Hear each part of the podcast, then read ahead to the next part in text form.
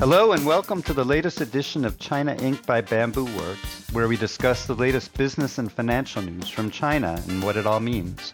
I'm Doug Young, Bamboo Works editor in chief, and I'm joined today by Renee Vangustein, one of our founding partners, who's also a longtime China watcher and former investment banker. Today we'll look at the latest signals from Beijing on China's struggling private sector and spring isn't the only thing returning to China right now, as the country welcomes back foreigners after a three year absence. We'll start by stepping back about a week when newly named Premier Li Qiang gave a strong thumbs up of support for China's private sector in his first official remarks in his new role. His comments on the topic weren't long, but they were certainly definitive. Li said China will provide, quote, unequivocal and steadfast support, unquote, for the private sector going forward. So the backstory here is that China's private sector has taken an exceptionally heavy beating from all of China's COVID controls last year, since it tends to focus on retail and services that were frequently forced to shut and curtail their business. At the same time, some have said that President Xi Jinping favors China's state run sector over these smaller private companies. So, Renee, what's the top line takeaway from you know Li's remarks. Obviously, he didn't say too much, but it certainly seems to be a strong signal. Well, I would use one of my usual answers, which is "Who knows." Um, this um, this is uh, regular stuff coming from um, the Chinese government. Things always come in multiple steps. Um, typically, at the beginning, there is a very strong statement of support.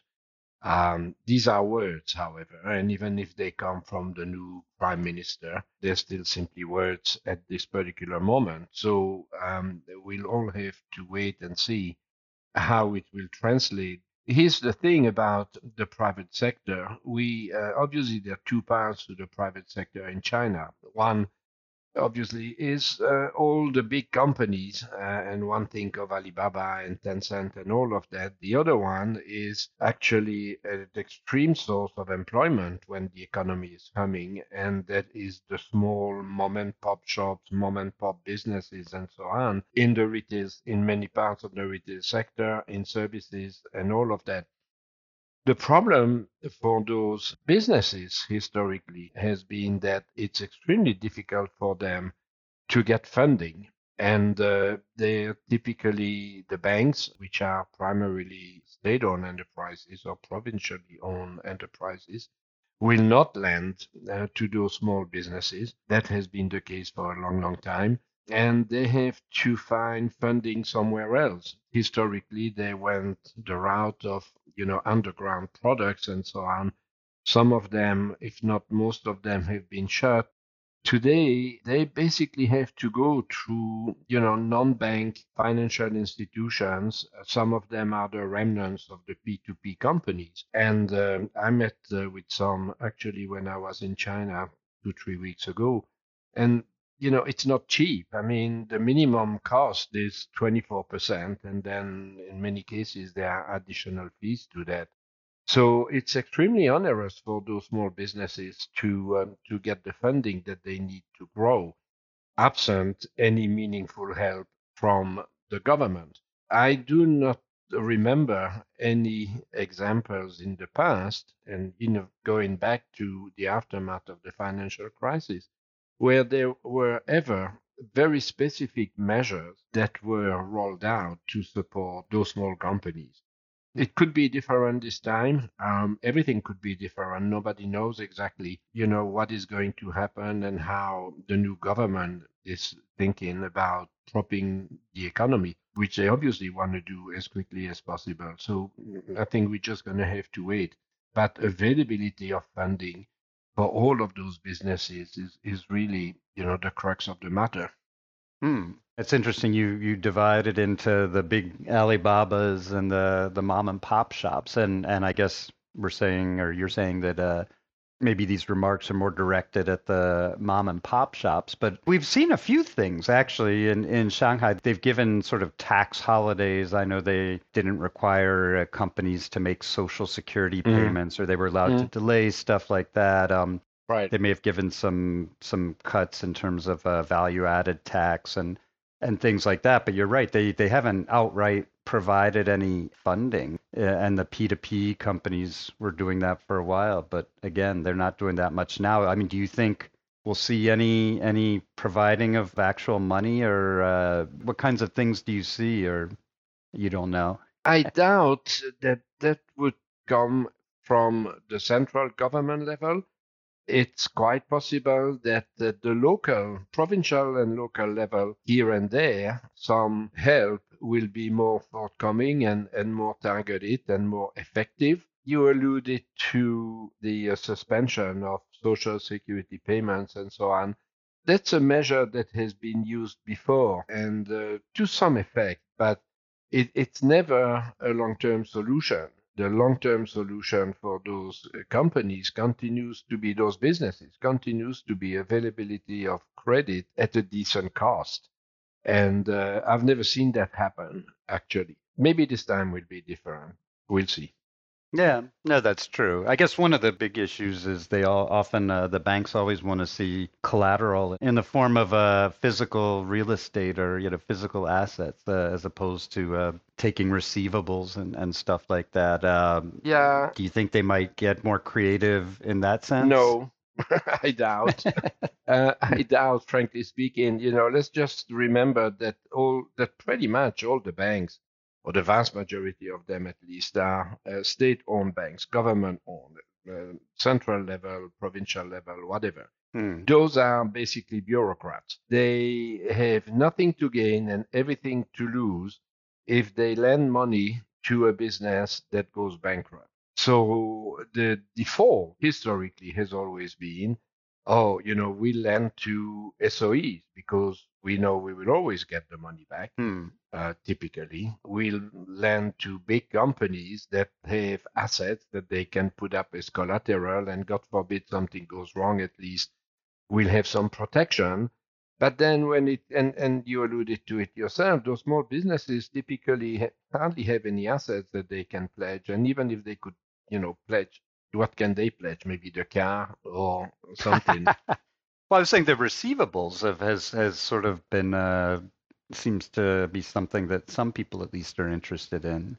Yeah, but receivables are tricky. You know, as a banker, to be willing to accept receivables, you really have to do a lot of work and understand who the clients of your clients are, hmm their credit history, their ability, the uh, the performance of their business that guarantees the ability to pay and, and all of that. It makes sense to do when you're dealing with a big corporation and you know you have a lot of information available. You can double check their clients and all of that. When you deal with mom and pop businesses, it, it's a really strenuous effort. Hmm. And I don't think that any of those bureaucrats that uh, work in the banks going to be interested in, in taking the time and all the efforts that it takes for, in the end, very little reward, right? Right. Except they'll get to meet their KPIs if they make that. Okay. It doesn't sound like you're too bullish on the, the prospects for government assistance, but I guess uh, we'll have to wait and see. Yeah, well, you know, I'm open minded and uh, I recognize that even though nothing has changed at the very top, at least there is a new government and you got to give them the benefit of the doubt and see what they're going to come up with. But we need to see much more than, you know, strongly worded statements Right. of support. Resolute support. Okay, let's hop on to the next topic here, which is uh, we're looking at a spring in China, and in this case, it's also being accompanied by a return of foreigners. Granted, there have been foreigners in China throughout the pandemic, mostly long term residents like myself, but shorter term visas, such as tourist visas and for business travelers, have been all but absent from China during this period due to the country's strict virus controls. Now, all of that ended on March 15th when China officially began issuing visas again for tourists, business travelers, students, and other people wishing to visit the country. So, Renee, you were one of the many people who used to travel to China all the time to work, and you had to stop coming during the pandemic. Are you confident that you and other people like yourself will be able to travel freely to China now that they've dropped all the restrictions? I think so, in terms of being allowed to. and uh, obtaining the visas and therefore being able to get into the country. Um, I think that is definitely going to happen, whether you go in there for business or you go in there for tourism or as a student, actually. I think that uh, a lot of this has obviously to do with two things primarily. One is the need to, um, you know, prop up the economy by any means that is available and is acceptable to higher levels of the Communist Party. And uh, the other one is obviously foreign relation affairs and and kind of reconnecting with the world at large which obviously is a bit of a challenge for China after three years of being in splendid isolation. COVID bubble. Um, let's also not forget that on the student visa front, and you know, a lot of students from Africa used to um, study in China, and they were unceremoniously basically told to leave at the time of COVID and uh, couldn't return. Now, there obviously is a um, diplomatic relationship angle, I think, on this, uh, and I'm sure China is happy to welcome all those students back and um, and take that uh, issue off the table in its relationship with a number of foreign countries, especially in Africa. Hmm. So yeah, I think uh, we're going to see more and more. One of the big issues that remains, obviously, is the state of the economy overall how many foreign businesses are going to continue to send people to China at the same rate as they were doing before, or whether they get it's being more difficult for them to convince enough people, and uh, what potential impact the uh, changes in the supply chain may have on that part of uh, travel. That's that. The other issue, at least for now, and I think will continue to be for quite a while is the availability of flights between China and the rest of the world.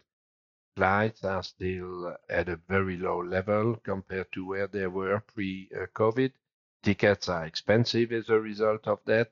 That keeps away a lot of people who um, who used to travel to China when you could go to China from the US for a thousand US dollars return yeah. in coach. I mean, these days you have to pay three, three and a half, four thousand dollars to do the same thing. So there's a there's a suppressing effect there, and uh, it looks like it's going to take a while, especially between China and the US, before we get back to a um, pre-COVID level of flights between the two countries. Okay. Actually, that was going to be my next question: is how long do you think it'll take? But um, since you've sort of already said it, it's going to be a while. I'm I'm curious. Do you see any any long term changes to to travel patterns between China and the rest of the world as a result of what happened during the pandemic? Um, well, you know, I think that uh, people who are motivated to travel will inevitably start traveling again. I mean, uh, everybody now is pretty convinced that the virus is in the past. Uh, China has reopened in a rather spectacular fashion, but it, it's fully open. I think that unless there's another problem with the virus in the months ahead, I think that people will become more comfortable traveling again whether it's people leaving China to go to Europe, the US, Australia, whatever, or whether it's foreigners coming into China. To that point, though, there were quite a number of people in the West who were a little bit um, ruffled last week or the week before when the city of Xi'an announced that they might actually use lockdowns again. Oh, uh, really? If yeah, if uh, the flu epidemic became too large, that is not the right message to send to the world. I'm sure Xi'an was not thinking about sending a message to the world, but more, you know, a local message or something like that. But then you read that and, and you go like, hmm, okay, could it happen again? Yeah. Could I get locked down somewhere again? And uh, they seem to have backtracked on that, or at least they've not made any additional statements. But uh, but the, the very simple fact that they thought it was okay to do that again is going to, I think, unnerve a number of people who at least are aware of it. Yeah, yeah. Hopefully the dust will settle on that one before too long and before there are too many ripples. But I thought that uh, definitely in terms of messaging, this was absolutely the wrong message to the world. If you were doing PR for the city of Xi'an, you probably wouldn't have uh, advised them to do that. Right. That would send uh, chills down my spine as well, having been through the uh, Shanghai lockdown. But it sounds like they've uh, they've backed down, and I have to say that's that's probably one of my big concerns is now that China has learned that lockdowns are a tool that they can use. Like you were saying, maybe they'll decide they're a practical thing that they can do in future instances. Uh, maybe not as Right. severe as COVID. Yeah. Well, Okay. All right. Well, let's uh, wrap up there. Uh, thank you, everybody, for joining us this week.